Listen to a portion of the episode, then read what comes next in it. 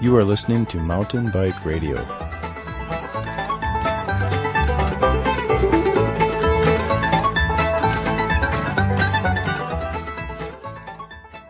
All right. Well, welcome back, Bike Packer fans. This is another episode of Bike Packer Radio on the Mountain Bike Radio podcast system. Um, I am your host, Neil Beltchenko, and uh, we're going to start something different. Um, I haven't done a show in quite some time now, probably two months um, since um, Ben interviewed me on my CTR bout or about my CTR bout. Um, but I have a, I'm going to bring along a co-host now and we're going to try to do a monthly episode, um, through, at least through the winter, uh, through the next few months and test it out and see how you guys like it. Um, so I want to introduce Michael Ackerman. Uh, Michael, um, Michael's from Durango, Colorado. Um, he is a kind of new into the bikepacking scene, but he's definitely taken it on full bore and he loves it. Um, so Michael, uh, thank you for, uh, for joining us. Neil, thank you for a fantastic introduction there. I, I guess I don't know exactly how long you've been into the bikepacking scene. Um, I guess what was your first bikepacking trip? sure, it's a great question. Uh, my first bikepacking trip was almost three years ago now. Okay. So yeah, Uh, you're not new to it at all. No, but um, you know, I'm I have a history with the bike, uh, and for me, uh, suffered a, a small addiction during the collegiate years to climbing and mountaineering and Yep. all things backcountry snowboarding, and so kind of stepped away from the bike. And as kind of the warranties ran out on ankles and knees, kind of came back to the bike to continue to kind of travel in the mountains and kind of employ a skill set that, you know, that I wanted to use, but maybe wasn't, uh, was feeling a little old. They warned me it was coming. So, Yeah. so bikepacking really became a way for me to stay kind of moving fast and light in the backcountry. And, um, you know, since that time, it's just kind of taken over my life, let's say. You're right. well, that's, I mean, it, it does. It's, it's so addictive. Um, so yeah, that's a good segue. So in terms of, um, your life history, where, where did you grow up? What brought you to Durango? Sure. I was born in Boston in the 70s. Uh, I grew up on the North Shore of Massachusetts uh, until I drifted west in the mid 90s um, for college. That's really what brought me out west. And uh, approaching 40 years old here, I've kind of now spent half my days back east and half uh, out west. So probably need a couple more decades before anybody considers me local in Durango. Mhm. Um, but yeah, you know, it was, I came to Durango for, uh, a professional opportunity. Um, and then, uh, you know, I've been pretty immersed with that. And then as that project was kind of coming, uh, to fruition and ended this past spring of 2014, I was able to really turn my attention to some races and some trips that I really wanted to do. And, Cool. and, uh, it's been a really great year. Yeah. And so you did Arizona Trail Race this year and the Colorado Trail Race and then a number of other, um, uh, just bikepacking trips on your own, right? Bikepacking trips on my own and then participated in a couple of the Colorado Endurance Series races um, that we have around the state. I know you've done a couple of those, just uh, you know, one day ultras and Yep. things that hurt you. This was a, a uh, you know, Yeah. this was a season for me to really try to. I wanted to turn it up and see what I could, I could really do. I I mentioned I was coming to the end of a project professionally, and I'm, you know, I think you know me well enough. I'm somewhat of a driven person, and so Sure. as my as the bar for me professionally was kind of uh, coming to an end there. No one was setting kind of new goals for the for the following year because the um, the work was done. I just started to think, you know, what could I add into my life to really go for something? And so, yeah, started with the AZT uh, in April, uh, the 300, and then did a number of endurance series races and personal trips, and uh, made a run on the CTR this year. So yeah, it's been 2014. I feel pretty blessed. Cool. Yeah, it's a, even doing, you know, just one of those races is, uh, an accomplishment in itself. Um, so yeah, I think uh, I think you've had a big year for sure. Feels like it. yeah. So I, I guess I wanted to. I didn't want to. We'll we'll get to know you once uh, you know Sure. we start talking more. But in terms of um, future goals that you have, um, I guess what what would those be uh, in the next coming years, or at least next year? Sure.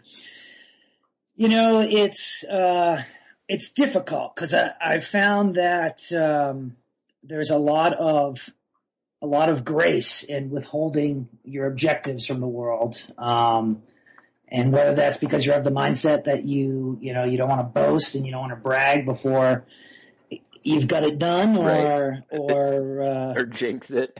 or jinx it, I- right? That that's- was the other that's- mindset. That's me. Oh, I Uh, so I. I don't want to unpack it too much, but I, I definitely will say I have, uh, we talk about the Colorado Trail Race being a race of attrition. Mhm. Uh, so that is definitely in the cards.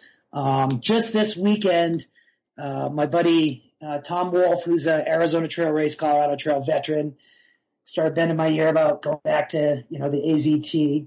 Mhm. Um, you know, I, I think for me, I really enjoy, um, you know, uh, professionally I do a lot of work and, and a big part of my world is, you know, this executive function stuff and, and, and technical writing and meeting and PR. I find a lot of, of joy and I find a, a huge outlet personally in kind of just checking out and taking long trips and kind of ex- having those experiences and trying to formulate a story around that. So I, I think next year is just going to be some uh, tackling some objectives and maybe going after some uh, travel objectives that for me are going to produce maybe a good story or two and Yep. allow me to meet some new people and that's what it's all about for me. It's uh, racing is good and it's it's good for me to kind of stay motivated in the gym all week, all winter, and uh, and have those goals. But man, I think you realize it's it's about being out on your bike and, and just being ready for whatever you know your what, comes in front of you. Yep. So Well, that's good to hear. Yeah, we'll see. It'll you know, and and being of the ADD persuasion, that's the thought at the moment. And uh, all I can It tell you is changes. it'll change. so one constant is it'll change, and it'll probably involve riding bikes. So Cool. Well, perfect. yeah, man. Um, all right. Well, let's move along. Um, and, uh, let's chat about, I guess, it's, it, so we hadn't talked in a while, or we haven't had a show in a while. Um, and Interbike and Outerbike happened, um, in September and October. And there was a lot of really interesting stuff to see. Um, Absolutely. And you know, Neil, I was super bummed. I know we had talked about getting to those events together. I know you were able to head to Vegas, Yep. um, and catch Interbike and, and Outerbike and the, just wasn't in the cards for this guy, but I looked over and have been looking over the, the work you've done and kind of the recap of what you were able to test, what you were able to ride. Um, you got on a lot of bikes, my friend. It Seems Yeah. like you were able to check out a lot of stuff. Yeah, well, you know, our whole goal was to at least, um, for Bikepackers Magazine to just create this like great resource for people that are into this whole adventure off-road cycling. Um, and so we want to showcase the, the manufacturers that are actually interested in these specific, um, this like kind of off, off market of, um, mountain biking. And Sure. there are so many different brands out there that are realizing that this is blowing up, um, and this is becoming a a, a big um, subset of the mountain bike industry. That they they at least this year more so than past years that they've definitely let it be known. So when you say that, when you say that, Neil, do you mean these are bike manufacturers that are just realizing their bikes are getting used for these adventures, or they're actually seeing bike packing as a, a niche to actually, you know, develop product for, market to? A little bit of both, actually. I mean, they talking to um, a few people or a few manufacturers like Rocky Mountain, um, uh, like WTB, uh, Wilderness Trail Bikes, um, you know, Maxxis tires. All of these companies have realized that their products are being used for their specific, these specific adventures, and so they're trying to build their products tough. You know, they're they're they're building their products that are a little bit stronger. Sure. Um, sure. But you know, they're marketing towards it as well. Um, which Yeah, because that's uncaptured revenue, thing. right? Oh, I mean, exactly, the sport is, is is growing exponentially, and they, you know, it, it's in their best interest to It, it doesn't probably hurt get out them. and capture that. Yeah, Right. it doesn't hurt them, that's for sure. So that's that was our that was the most interesting thing um, that we kind of realized um, when we when we were at Interbike. Um, at the outdoor demo, we got on a bunch of different bikes, um, a bunch of different fat bikes, a bunch of different cross country bikes, some gravel bikes even. Um, and we'll next month we're going to be talking more about fat bikes, but to just kind of go over um, a few things uh, interbike related. Um, most of the fat bike um, manufacturers were actually uh, showing off their bikes as 29 plus capabilities, uh, showing off their 29 plus capabilities, which is really interesting. Um, so that was that was the other side of the whole adventure cycling um, showcase at Interbike. It was all this 29 plus stuff. Um, and that's what you're, you know, you're seeing that out there. Just to, to piggyback on that, man, the number of folks I saw, you know, rocking 29 plus this year. Um, the the craziness of those fat bike riders on things like the AZT, like Brian on the AZ, Yeah. or, or riding a fat bike on the CT. Um, eh, I- I've seen a lot of people put those 29 plus into play, and they've got remarkable feedback about it. So, so it's it, I, I don't know. Like I I've only been on a few, and um, I I'm still. What do you think? I'm Is it- kind of is it- indifferent about it. I don't exactly. I mean, I they roll over terrain a lot better. Um, they are perfect for like you know non-technical roads, and Sure. they're still perfect for technical stuff. But they have less um, surface area on the ground, so they roll a lot better. Um, but they also uh, you can you can run them with lower tire pressure. The rims are wider, um, so you reduce you know burping and stuff like that um, when you're running tubeless. I don't know. It's what it, it's a, it's an interesting thought, um, and and with having um, a company like Niner come out with one, um, Uh-huh. which is really interesting to me because they are so um, built around their specific 29er um, geometry, which this is technically the same thing, but a little bit larger. Um, I don't know. It's just all these other companies. I, I think we're going to see what fat bikes were two, three years ago, um, turn into what 29ers can be down the line. But I don't know exactly, you know, it's tough to read those tea leaves there. It's, Oh, exactly. I, I really want to get out on one and, and see because it's. I understand the applications, but as with everything, I think the devil is in the details. And when I look at those larger bikes, I start thinking about the hike a bike personally, Right. and and the trade off you make, um, and kind of going larger. Uh, how do you pay for that? You know, down the trail in Yeah. the long run. So.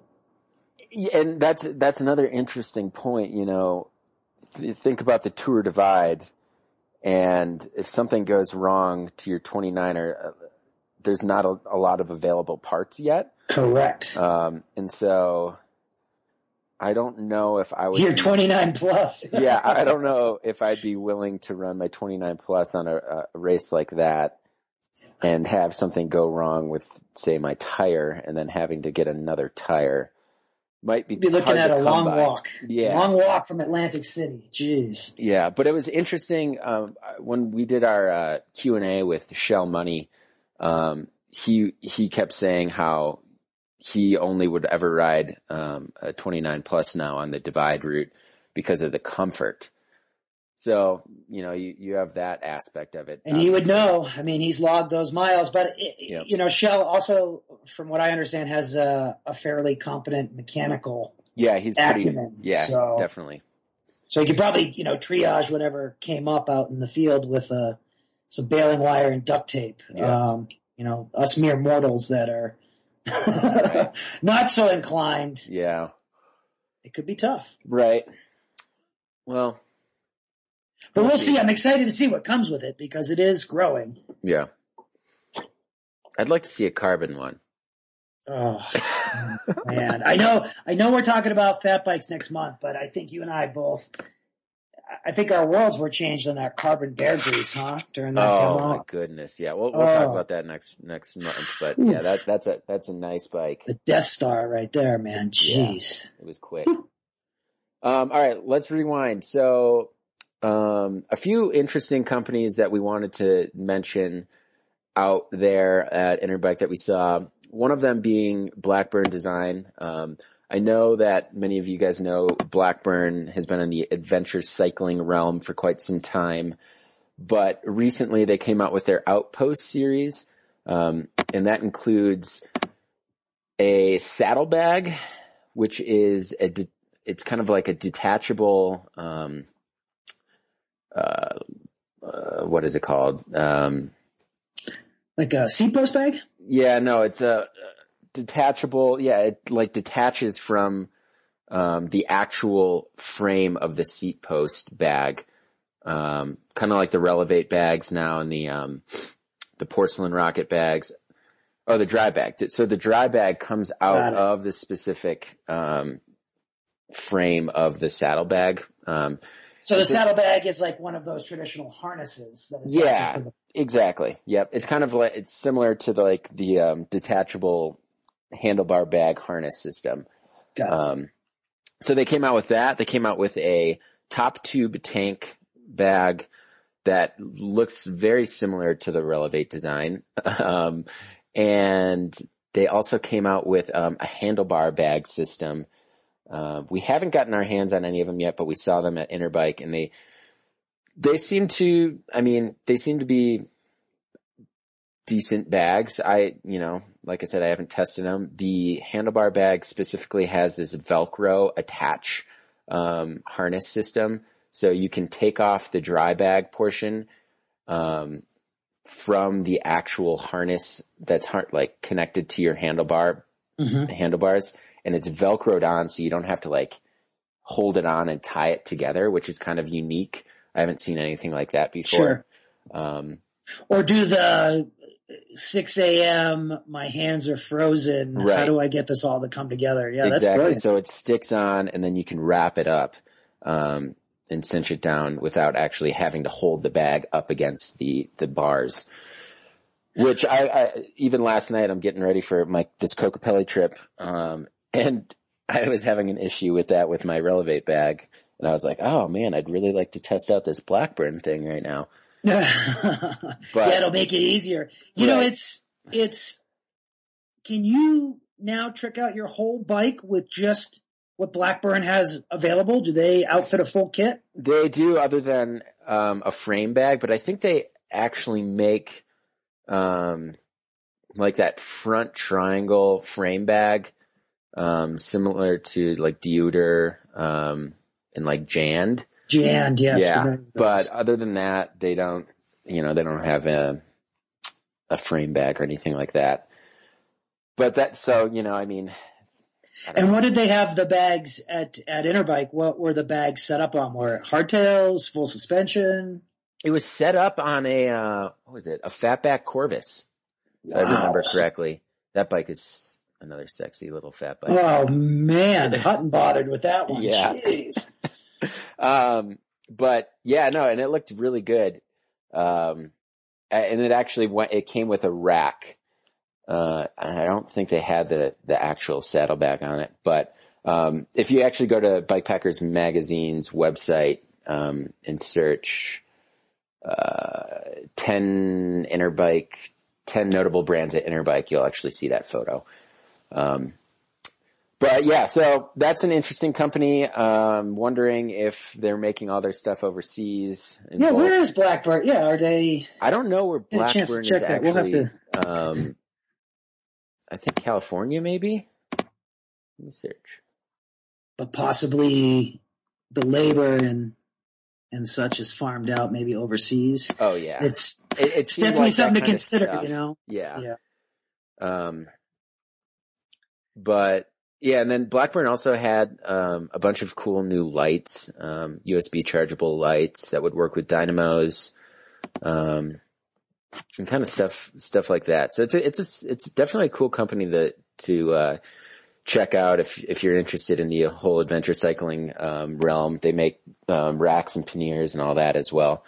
Um, so yeah, I don't know exactly where they're based. Yeah, out. I'm alright. We got them right now. They're uh, blackburndesign.com if you want to check them out. Um, and it looks like they are all over the U.S., Canada, Europe, and Okay. Asia. Oh wow. Um, Yeah. With headquarters in the U.S. So Okay. Well, it should be interesting. I know that all their stuff just became available, so if you guys are interested in um, some Blackburn bike packing gear, go check it out. Go check out their website. Um, all right. What else do we have here on tap? Um, yeah. So, f- go back to the 29 plus um, thing. I know that we a few, a few uh, um, booths that we passed by and a, and a few um, companies that we saw out at the outdoor demo, such as Borealis 907 Fatback. All of them had um, their fat bikes running 29 plus options, which is interesting. Um, and they were all, all of them were of the carbon variety and they were so stiff. it was so funny. Um, but this, this new brand that is not a new brand at all, uh, they've been around for 20 plus years now. Um, Chumba Cycles, they're, they were based out of California, um, as of, I think five years ago. And they were downhill oriented. I'm sure many of you guys know, um, or have heard of them, but they got completely bought out. They got, they, um, started this whole new rebrand, um, around adventure cycling. Um, and specifically they, um, want to be known as a company that is 100% USA built, which is awesome. Um, a lot of companies are going that way. A lot of companies are going the opposite direction of that as well. Um, but what I guess in terms of um, talking about USA um, made products, what do you think about that, uh, Michael?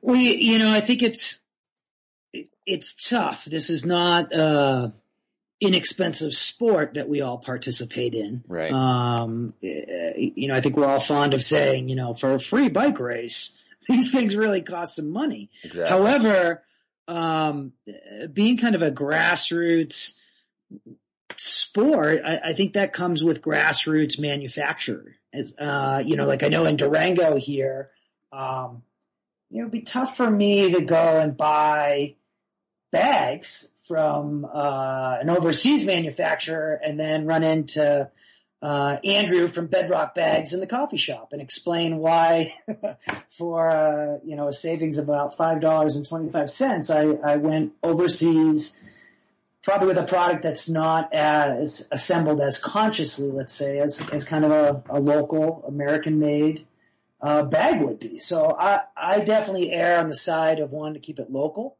Yep. Um, I, I- see it as kind of self-sustaining. You know, if we want this sport and this culture and kind of this tribe that we all enjoy um, eh, to flourish, um, I'd, I'd be very reluctant to dilute that with kind of the fast food of easy product. Mhm. Um, you know, the, and, and, you know, that and a nickel will get you a five cent cup of coffee, but it's, it's, to me, it's kind of the, the same philosophy that people take with their local bike shop Right. you know, and I'm sure we're all guilty of going online and, you know, picking up the brake pads from China because they're a lot cheaper. Yeah. Um, but it is true when, when you're in a pickle and you need to run in somewhere, you're going to the local bike shop. Yep. Um, and I think you get what you pay for. And in terms of these, uh, in terms of bike packing gear, um, you know, it's nice to have a company, have manufacturers that stand behind their stuff, that are out there testing it, that you, you know, the sport is small enough now that you're interacting with these people. I, I don't know how you would see these folks at Interbike or Outerbike, Neil, or at an industry event and then go ahead and roll, you know, with an all Taiwanese kit there. I think that would Yeah. probably wouldn't sit right with you, my friend. No, no, I, I think you're right, and you're you're spot on with the uh, the whole local bike shop theory. Um, and like you said, you get what you pay for, um, but knowing that you actually are getting something from the United States, whether it be a bike or bags. Um, and I, I think it's unique. We're in a unique position with the, the whole bike packing industry is the majority of all of these bike bag makers are small business guys that are doing it out of their garages that Absolutely. are just kicking butt and doing an awesome job. And then there's a handful of them that are obviously going overseas. Um, so yeah, you just got to pick, pick and choose, but, um, to, And I, and I think that same tension, you know, whether it be where your bike is made or where your bike ba- uh, bike bag comes from, it, it's pervasive with what's going on with the sport right now, where Right. where you're going from kind of the small group of fairly eclectic individuals that would, you know, big borrow and steal fabric to put together devices for adventure Right. and, and, and, you know, uh, to something that very quickly we're going to start seeing here in REI. We're Yeah. going to start seeing, um, in, in the larger, um, you know, retailers and, and, and bike packing is going to become what, um, you know, we've seen snowboarding and rock climbing and it, it's blowing up. Um, and I think then it's going to come down to the individual, you know, with their, with their purchasing habits and, and, and with their own internal ethics to make that decision of, okay, as I move forward in this sport, now with options like we've never seen before and resources like we've never had, well, you know, what kind of ethics do I take into that? How do I make that choice? Um, and it's bigger than just the bags. It's, um, eh, you know, I see that tension coloring how we talk about rules and bike packing races and how we talk about, um, eh, eh, you know, who, what, what bike company is really for real, a legit bike company, you know, and, and so yeah, and I try, I think at the end of the day, it's important, at least I try to, to be empathetic to what people are doing. And, and I don't know what drove people to make the choices they're making. I know I can only control the, the choices I make. So Yep. That sounded a little soapboxy. Yeah, that was good. That was crazy. No, that was that was pretty crazy. Thus, Michael adds his piece to Bike Packers Radio. There. Here- Here's something I want to hear you talk about because I wasn't able to get to these with you, Neil. I've heard you bring up carbon multiple times, and I promise not to talk about the Beargrease. But uh, would that change your approach, or or does carbon or titanium? uh, Do you think about these Well- materials when you're thinking about 29 plus? Well, uh, so yeah, I don't, I don't know of anybody, I, I, personally, I don't know of any company that's making carbon bikes in the United States. Um, do you? No, Yeah. I don't. And so I, I'm, I'm actually, I'm, I'm interested to see a carbon 29er plus, but I'm not really interested in, uh, I, I guess I'm interested in riding it. I wouldn't really necessarily be interested in purchasing something like that. I, would be, I'd be more inclined to purchase a titanium carbon bike or a titanium carbon bike, a titanium 29er, um, plus bike and hope that it's built in the United States. it's like eating a hot dog. Don't tell me what's inside of it. It just tastes. Good. And so I think good. that's even difficult right now. I don't think many manufacturers have leads on um, titanium tubes uh, that are uh, manufactured in the United States. Um, Do you think? Put that aside. Do the counterfactual here. If we could get carbon or Ti bikes, American made, 29er plus, does that take the edge off of the size, the weight, some of the, you know, would 29 plus actually translate to the bike packing world? oh yeah, absolutely, and I, it does already, but I, I think it would do, it would definitely be more so um, because you can rely on carbon now. It's so it's it's it's reliable, it's strong, it's tough. Um, and it's light and it's stiff. Some don't like stiff, some do. Tour Divide. Um, I don't know if I'd rock a carbon bike because it is Sure. too stiff. Um, I'd want to go with something titanium, but yeah, I mean, I think it translates and I don't know. I, we'll see how the market kind of plays, plays out. Uh, it definitely should be, I'm sure somebody's going to think of something, um, down the line. Maybe even salsa has that in the plans. I have no idea. Um, but I don't know. It, I'm sure it'll happen. Um, Yeah, it'll be interesting to see where the where the industry takes it. Yeah, and and rewinding back to Chumba USA, they um, have um, I know they are coming out with a, a, new fat bike. I'm not sure if it's titanium or not. The um, so they the Ursa 29 Plus is their mid fat um, uh, 20 their mid fat bike, their uh, 29er plus bike, and that's made out of steel right now. And then they're coming out with the um, Ursa Major, which is their fat bike. I don't know details behind that yet, other than it's going to be a fat bike. Um, but I think they are going to be coming out with some sort of a titanium bike um, as well. Um, but I, I, don't I don't exactly know. And so their Stella, which is their more um, 29er um, trail bike, is also made out of steel. Um, and if they do end up going with a titanium version, it's going to be it's going to have to be made, and uh, the tubes are going to have to be made in the United States because that's what they stand by. I would I would assume, you know. Yeah, and you said this shift is due to a rebrand. They're they're Yep. So they more focus on a you know adventure cycling, backcountry travel. Yep. So they built their whole, um, I, I, guess their whole like marketing plan behind um, adventure bikes. They have um, single. They sell all their bikes in single speed, XT, and then backcountry. And so the backcountry version actually um, is comes with a co-branded um, Wonderlust frame bag. Wonderlust um, frame bags are made in out of Virginia, um, and so small, medium, large, you'll get a small or a medium or a large frame bag along with um, your. I think it's like an XT build or something like that, which is kind of cool. Um, and a bunch of other companies, or not a bunch of other companies, but a few other companies are doing that. Um, uh, Rocky Mountain with their um, their Blizzard, their fat bike, Porcelain Rocket and Rocky Mountain worked together on building those, um, or teaming up.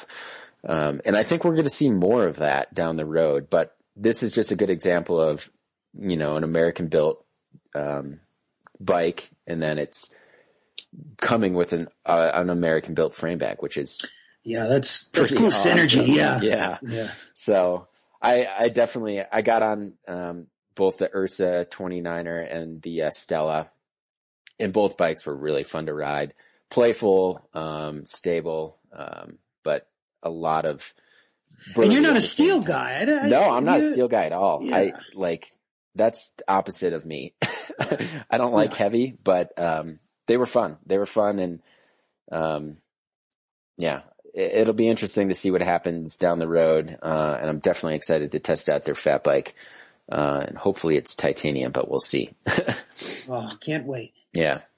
Um, all right. What else? So a few other brands that we wanted to mention, um, with that were kind of entering the, uh, adventure cycling world, um, were, let's see here, Maxxis, Stans, Niner, um, so Maxxis came out with their Chronicle 29 Plus tire. And actually that, that tire was on most of the 29ers that we um, tested at the, uh, the outdoor demo. What'd you um, think? What's that? What did you think? I liked it. It, it was like a crossbreed between the Ikon and it was, it was kind of like the, um, the ardent race. It was like right. a cross between the Ikon and the ardent. Um, and it re- it was, it was a great tire. Um, it hooked up really well. Um, yeah, I mean, anything that Maxxis makes is good in my book, to be honest. Absolutely. They, Absolutely. yeah, they have some really good stuff. Um, and then they also came out with the Mammoth, um, tire. And that's, that's their a, new fat bike tire. Uh, yeah. Right? And I, yeah. I got on that, I think once, uh, but I didn't really, I, I couldn't really test it out all that well. Sure. Uh, I wasn't on it too long. Um, it's gonna be good to have some options there with, with fat rubber. Oh yeah. Um, and so yeah, with with Max. And listen to us. We're like Maxxis. Oh yeah, Maxxis. Hey, you know, talk about a a loyal brand following. Right. Uh, in in terms of another smart move by a manufacturer, let's put out a, a fat bike tire. I'm yeah. sure. Um, you know that, uh, with a, in a, a, dearth of available tires, um, for fat bikes. I know. Yeah, and it, smart. Yeah, and it's been interesting because it's been it's, I, there's just so many companies that we saw at Interbike that were diving into that whole realm. It's just yeah, this whole industry is so it's so, so wacky. bummed, so bummed I couldn't be there. I'm so jealous, and and I can't believe I just I just listened to you talk about all these bikes and these companies. You you got on a the magazine got on a lot of stuff. You Yeah. were able to demo a lot of product. Yeah, we were excited, and we we only we only made it to the first two days of um, the show, and we could have stuck. You know, we could have stuck around, but I we had to get Sure. back, obviously. Um, but yeah, it was it was a it was a good show, and it was really interesting. We talked to the the Blackburn guys, and they were like, "What Bike Packers magazine?" That's the coolest magazine name ever. And we were like, uh, yeah, thanks, dude. He was Thank like, you, yeah. I want to talk to you guys in five years. He's like, Interesting. Um, so yeah, um, a When few five other- years ago you would have been sneaking in the back door and people wouldn't have known. You know. right. I mean, yeah, it's, it's interesting, but we're having fun. So, um, and what else? Yeah, the Hugo Stans. Um, they made a 29 plus rim. Um, so that's big news, obviously. Uh, they made a 29 plus rim before a fat bike rim, which is Mm. kind of interesting, I thought. Um, but For tubeless applications. yes, for tubeless applications. Um, so I would assume their, their fat bike rim is, um, down the line, um, coming out soon. If, if I missed the news already, maybe it already, uh, is in production. Um, Is the there, Neil, I know you have a little bit more technical scientific mind than I do. I'm more of a humanities person, but is there a reason why you couldn't just scale up a Stans rim? You know, you mentioned they don't have the fat bike rim. Uh, I, I, I think the technology would be the same. It would just be the width of of the actual rim that changes. So if you if you've perfected the tubeless, um, like I run Stans rims and I think they're fantastic on my 29er. Um, and I know there are tubeless fat bike tires out there, uh, but not with Stans rims. So I don't know, or maybe I'm missing something there that, that, that my non-scientific engineering brain is, is lacking in, in comprehension there, but I'm not, you know, I'm not exactly sure. I know one thing, um, Stans wanted to keep their, um, rim tape the same width, their, Okay. um, tubeless rim strips or tape. Um, and so they did actually in that, so it's a, I forget the width of the, the, um, the actual rim, but they have the exact same rim tape, that yellow rim, rim tape that goes in the middle. So it's actually what what it is is the rim is that middle tape is kind of like its own part of the the the rim, um, and then there's like two um, branches. I don't know exactly how to explain it. I'm not Sure, a very good sure. dis- descriptive, um, but two like branches that branch branches up like a regular rim, and then it extends out from that. Um, so maybe is there the- a, a special tire or is it compatible with all tubeless tires or? Yeah, I mean, I, you could throw any 29er tire, 29 plus tire on there. Um, but. I, I, I think it's interesting that they kept that, that middle strip. right. Um, and I think maybe that was their thought behind starting with the 29er plus. Maybe, um, once they develop a fat bike rim, they'll have to extend their tape, but maybe they'll, I don't know. Maybe Maybe the the tape machine is some three million dollar right. machine, Yeah. and so I, I mean I don't know. I, I- this is a layman talking. I'm sure uh, we'll put Yeah. this show out there, and Stans will call you and say, "Hey, you've got it all wrong, Right. and that Ackerman guy. Yeah. No, it's just it's just um, it's interesting to think about because just like we were saying with the Maxxis brand, I think Stans has quite the following, and Oh, yeah. so um, as they like these other companies explore these uh, you know opportunities for growth, um, I, I think a lot of people that have loyalty to their product, uh, you know, in other venues of the sport are gonna are gonna just follow them. No, I agree. And, and once they keep developing, you know, more and more, like they'll they'll probably come out with a carbon 29er plus um, rim. Right now, it's all aluminum, but you know, they just came out with their um, Valor, their first carbon rim last year, and it's just you know down the line, it's just gonna evolve and evolve. It'll evolve. Yeah, Yeah. I agree. Um, and uh, let's see here. It was interesting to to note Niner, the the ROS Nine Plus, um, their new 29er Plus bike. They have um, those Hugos stocked on that bike, um, which I mean, I think you have the you have the 29er Plus um, uh, Stans, rims, the Hugo, and then you have um, Surly's, Rabbit Ears, hmm and then you, I, I know there's other companies out there, but I think in terms of what Stans did, um, I think it was smart because they're a well-established brand, like we said, and they're putting their foot down in this specific niche, which is really interesting. Um, and then Niner picked it up, and yeah, so yeah, it should be uh, it should be interesting. It'll be interesting to watch. Yeah, yeah. Oh, It's like man. it feels like Christmas. I know. all this stuff. I want a bike. I want a new bike. Oh boy. the gear room is only so big. I know. I need to sell my bikes before I get a new one. That's for sure. Yeah. Um, cool. So, yeah, I mean that was it. So, was- so what else? What did you know? What did I miss? Uh, I mean, riding bikes. Any cool, you know, after hours parties or any cool? You meet anybody cool, or you do? You know, yeah, I mean, after hours for us was sitting on our beds in a, the hotel room and writing and trying to pump out as much content as we could. Um, I was glad you had a hotel room. Yeah, fun. we had a hotel room. the, uh, what was it? The what's that weird? Uh, forget the name of it. Next to the New York, New York, not MGM Oh, Grand, the other one. I- what happens there stays. there, yeah, exactly. It wasn't too wild though for us, unfortunately. living it up, Yeah. writing narratives in the Yeah. hotel room.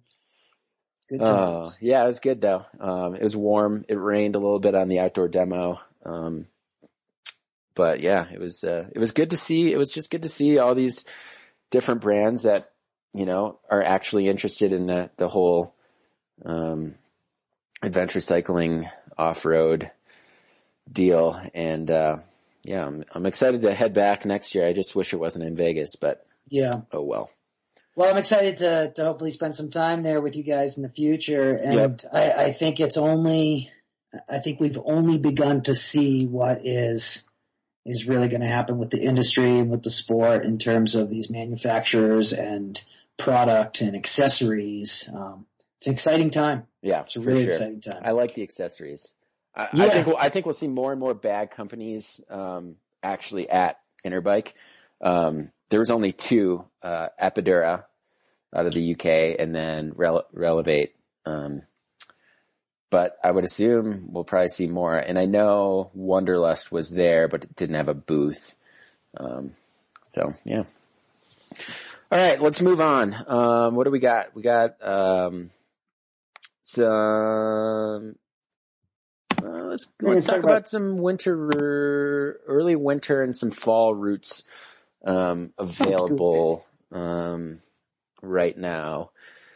And I don't know. I'm sure you know everybody else has their their own neck of the woods bike packing um, routes, but in terms of some stuff out west here, um, I know we have the Arizona Trail. I think I checked the weather in Tucson yesterday and it was like 85 degrees. So that's oh like man. perfect.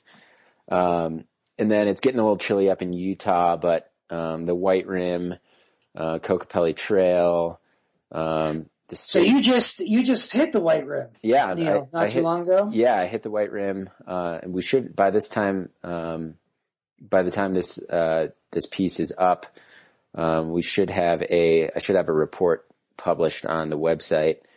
Um, and yeah, it was a good time. Um, it was, it, we did a quick 24 hour, um, overnighter on, on, on fat bikes. Um, but it was like 75 degrees, sun was out. The night, um, it didn't get, I don't think it got below like 45. Um, yeah. How'd your water situation work out? Yeah, my water situation didn't work out as well Oh, I no. hoped. I um we brought nine liters all together um between me and my buddy and we ran out we we conserved because we knew we didn't carry we weren't carrying enough but we ran out by the time um, we were up on um the oh, what is it Murphy Murphy's Hogback. The, no, no, no. Um, that that's in the middle. The the the switchbacks out. What are what are those called? Not the mineral bottom. Mineral bottom, yeah, yeah. Yes. So we we ran out like at the top of those, um, and then we still have like a 20, 20 more miles back to the car, um, because we parked we parked at the Yeah. visitor center. So yeah, it's just at least we had water for the hard stuff. But There is uh, that classic. I think it's Jill Homer who writes about running out of water down there and having to drink out of the Green River. oh, not good. just uh, that would be. I think I could do it if I needed to, but it would not be easy. I'll tell Yeah. you. Yeah, we It's- knew we were we were in good shape, but yeah, I, I definitely wouldn't want to deal with the silt of the green at all.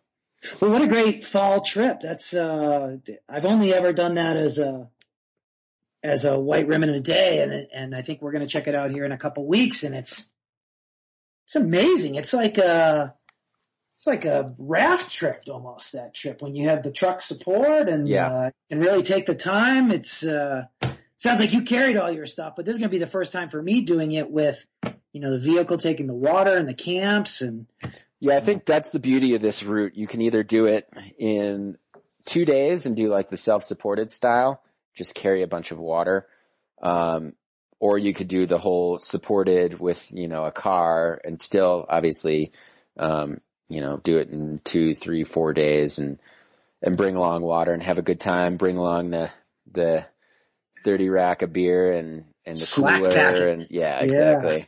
love it. So um, that no, that's a really cool route to do, and um, we actually on the website we we now will um, we're starting to do our routes.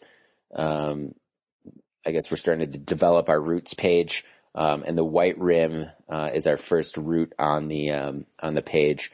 So if you guys go to the website and search White Rim Trail, you'll kind of find a, a whole overview of the White Rim and specific needs as a bike packer and doing an overnight and a self-supported bike packing trip. Um, so hopefully you guys can uh, find that as a useful resource.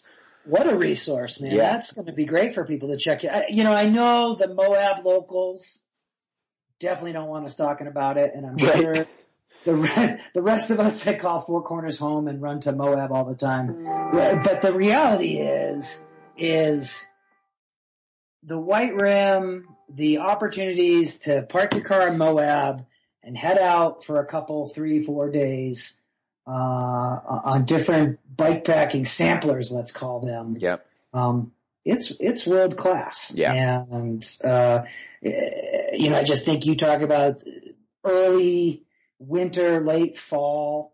Once those kind of leaves fall here in Durango, or or you know, I'm assuming back east, it just gets it gets too cold. Yeah. So uh, to have that resource, I know it's not too far from where you are at, and definitely not far from where we're at. And uh, I think you could see a lot of resources on the on the website regarding excursions coming out of that that neck of the woods, that part of the world. hmm Yeah, and, and we're just you know creating this page. We're just hoping to help people actually just get out there um, because you know it's easy to just go on a day, you know, just a day bike packing trip and be you know content with that, but there's something a little bit more special, you know, sleeping in a sleeping bag with your bike next to you, as you know. Yeah. So, um, uh, a few other routes. I know the Kokopelli Trail, that's kind of almost donezo. I think they got a bunch of snow up high, but I'm actually heading out on, uh, actually today, so tomorrow, um, which is, uh, Tuesday, uh, heading out to do the Kokopelli just from the Dewey Bridge to Loma. Um, so a little bit of the warmer section there. Oh wow! Yeah. So that should be fun. 75 mile overnighter. It should be a good time. Heading out through Yellow Jacket. Yep. We're going to start through Yellow Jacket and, and then head over to, um, the Cisco area and then Oh, that's West a great Water. part of the route. Yeah. What a great part of the route. Yeah. Hopefully the Westwater spigot's still on. We, I I have to actually call them today and See if they pick up. Yeah. I did this route like two years ago and I did the whole thing over, um, just about this time last, or, or this time two years ago over Halloween and the spigot was on still so we could resupply water there and then we could resupply at the Fisher Valley. Um, but yeah, I mean, it's a, it's a, the Kokopelli is a special place for me. I love it. I've done it That twice now. This is will be my amazing. third time. So yeah. oh, fantastic. I'm jealous. I'm jealous. It's Yeah. a, that is a great route. Another one to put on folks' bucket lists if Yep. they're not from the area. And you mentioned Arizona Trail. That's also absolutely fantastic place to be in the fall. And Yeah. In the early winter. Yep. Absolutely. And I don't know, I know Southern California has a bunch of routes down there. Um, I know Carlos Rodriguez is doing a, um, uh, another race down there, the Cross Florida Individual Time Trial. Out southeast. Yeah. Um, and he's been doing a good job down there with creating routes for people to, uh, enjoy. Um, and, uh, I mean, down in Florida, you know, it's pretty warm, so you can, you can do those routes almost all year round or all year round as long as it's not dumping rain on you guys. But, um, I know he's invited both of us out there, Neil, to do it. I've gotta tell you, I'm scared of the gators. Yeah, Scared of the I'm scared. Of. I'm a little scared of that whole. I was nervous to do the Arizona Trail with like tarantulas and scorpions, and but I, I don't know. It. I never really see them. Um, Yeah. Out there. So hopefully that would be the same with the gators. But Just something about not being the apex predator Right. on your on your intended path of travel. something, That uh, yeah, something large scares me. you, you're already thinking about so much, right? So many logistics and time splits, and let's just throw gators into the mix. Keep it spicy. Yeah. Jeez. um, cool. Yeah. So let's just wrap this up. Um, uh, there's a few races and I always like to go over past races, um, that went on, uh, just cause, you know, We're getting to the end of the season. yeah. And, well, not much left. a, a bunch of these races are just so unique. Um, everybody's, all these race directors are putting through, putting a, a lot of effort into their own races.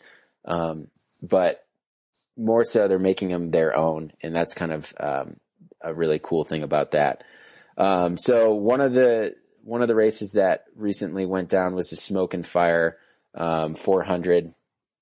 And, uh, that's a race up in Idaho. Um, and it's more of like a tour divide oriented race, um, which, uh, is kind of cool for, you know, having in September, um, you know, people that have done the tour divide are rested and, you know, they can do the smoke and fire or prep for next year or something like that. Uh, but Norb, who puts on the race, did a fantastic job. I think there was 30 people that started the race this year. Um, for a first year event, that's pretty good. That is um, amazing. Yeah, and um, let's see who won. Blake won, and uh, this other guy, Blake and Brian Powell, um, finished at the same time um, under 45 hours. So that kind of goes to show 400 miles, 45 hours. It's a fast course for sure. Um, Some gravel being grinded in that. yeah, a lot of gravel. There is some single track though, so um, you got to pick and choose your proper bike, um, which is always not easy. Um, so we have that on our website if you guys are interested in checking um, checking out the Smoke and Fire 400 or 420, I think. Um, and then the Allegheny Mountain Loop, um, that's in the third year and it travels on the American Cycling Association's Allegheny Mountain um, uh, Trail. And that's again mostly road, dirt roads. I don't think there's actually any single track on that. Um, and then Jason uh, Mural, who won the or who holds the Trans North Georgia record, um, won this race. Uh, didn't break the record or anything, but he still won it, and um, he's a strong rider. So uh, big props to him. Um, and then the Coconino, which is a self-supported stage race, which is a really cool twist on um, a bike packing race. So what they do is they start in Flagstaff and they have, it's a loop from Flagstaff to Flagstaff and they have, um, certain stage checkpoints where um, the time stops if you're within that checkpoint. So all these racers, all these bike packers go to this one checkpoint, and I think the first one's just outside of Sedona, and it actually overlooks Sedona. Um, and they stop, they stop there at night and, um, you know, hang out and talk. The time stops, and the fastest person there obviously has the fastest time, and then they wake up in the morning and start, um, start at the same time and, and get after it, which, uh, it's kind of like a more, um, group oriented, um, bike packing race, but I think it's super unique. And this was a, um, brainchild of Scott Morris, who lives in uh, Tucson, and um, yeah, I mean it's uh, it's a cool. Man, race. I just I missed out on that one this year. I had it on the radar. Yeah. You, you have any desires to to do the Coconino? yeah, I definitely have a desire. I'd actually like to do it all in one fell swoop first.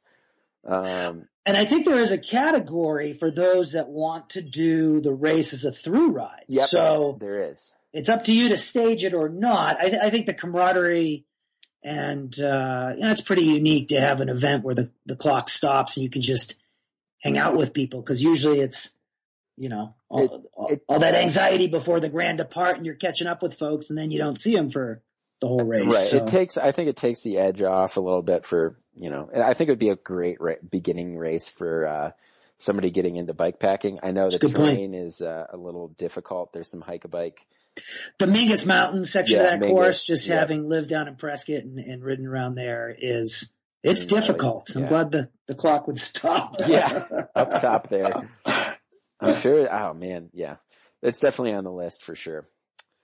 Gorgeous Um, country, that whole Mogollon Rim, edge of the Colorado Plateau right there. That's Yep. just, the, that whole race course is just amazing. Right. Um, what else? And then, uh, out west even more, California. Oh yeah, Trans North California. So that's a new race as well. Um, and it, it became, I don't know, it's pretty popular, uh, at least on social. There's a bunch of talk about it. Um, but, uh, yeah, that went down, when was it? Early October. Um, and I know Blake Backus, who won the, uh, um, the Smoke and Fire actually took first in this race and then he got disqualified because he actually went off route because um, there was a gate closed and something like that. So he was the first to actually finish, um, but Kurt Sandiforth, who is back from his world expedition on fat bike, um, actually took the overall first place um, just over two days. Wow. Um, which, yeah, good for him. I mean, I, I know he grew up right outside of uh, Reno there, so those were his back home. Um, Home field advantage. Yeah. Yeah. Not, nothing like rolling back to the States and just throwing down. right, I know. Jeez, Kurt. Yeah. Thanks, bud. So yeah, I'm glad he's back. I, I, I heard he is just going to be back for a while and start at the other leg of his trip. Um, but I'm I'm not exactly sure. I know that he uh, he is enjoying being home and whatnot. So um, should be interesting to watch down the line. Um, yeah, and, and like we mentioned, the uh, the- the next upcoming race before the winter is the um, tr- uh, the cross um, Florida individual time trial. Um, and I don't know the date on that. Let me check real quick. Is that uh, one of Carlos's events? Yeah. Because they just did a Trans Florida, I thought. He's been, he goes on so So- many trips. I, I think he's just scouting stuff out. Um, CFITT is November 15th, 6 a.m. start. Um, I'm not sure. I know there's, I know he does some registration. Okay. Um, but let's see here. View attending list. Uh, wow. we'll have to get him on the show, Neil, Yeah. in the future. Just do a what's going on with the southeastern United States because it's active down there. Trans North Georgia and the Florida races. And, in the Virginia Mountain Trail. I know it's not a race or anything like that, but that's a, another nice bike packing route. Um, but it looks like there's like 50 people on the list here for this race, which is amazing. yeah. Um, so that should be fun to watch. And then uh, yeah, the uh, winter ultras start um, in I think December. So we'll talk more about that obviously in our fat bike episode next month. Um, no rest for the weary with these races. Neil, I know you gave it a nod as we started to just do the recap of these these recent events, but uh, just want to second what you said, giving big shout out to all the race organizers and, and the folks that put these events together. It is not an easy task. Mm-mm. And, uh, I, you know, it's talk about anonymous gift giving. Um, the, the work these guys put in, guys and gals put in to make these events happen. So a bunch of us can go ride our bikes out in the woods for hours at a time. Um, super appreciative. Yep. Super appreciative. Yep. Absolutely. Um, cool. Well, yeah. So like we said, next, next month we're going to talk more about fat. fat bikes and, um, we have some bikes that we would like to talk about specifically, some races, um, and just, you know, the whole fat bike culture. It's, uh, it's definitely out there and it's blowing up and, um, we'd like to, uh, I don't know, just chat about it. I think November will be a good time. Snow will be falling. People will be thinking about it. People will be dusting off the, the larger rings, rigs in the garage. So, uh, and there's a lot to report. I know, you know, between both you and I, we've got to demo a bunch, um, this fall already. hmm And, uh, there's a bunch of events all over the West. Here we got a Fat Bike Summit coming up. So no shortage of stuff to talk about in November with Fat Bikes. And then sounds like, uh, December will be just as crazy with good Yeah. stuff coming up then. Yeah, absolutely. So if you guys have any questions or comments, um, check out the show notes, um, or contact mountain, uh, mountain bike radio or bikepackersmagazine.com. Go to those websites. Um, we're always interested in, um, your comments and how we can better the show or, or stuff that you're offended by, whatever. Um, but, uh, hopefully that doesn't happen. Um, but yeah, um, thank you, Michael, for, uh, for joining. And, I, I think this is, this is, uh, a good start to a, a great, uh, a great show. Well, thank you, Neil, for having me. It's been a, it's been a blast. I look forward to hopefully doing more of this with you in the future and continuing to support the magazine and just, you know, sharing a passion for this sport I know we all love. It's uh, a really cool, as I'm fond of saying, it's a really cool tribe to be a part of. And, uh, as a individual that has no problem talking, Yeah. uh, it's great to be able to talk about something we, we collectively love. So Yeah. thanks for the opportunity and, uh, look forward to getting fat next month. Awesome. Cool guys. Um, well, thank you, Michael, and thank you listeners and, um, happy trails and we'll talk to you next month. Thanks. Bye.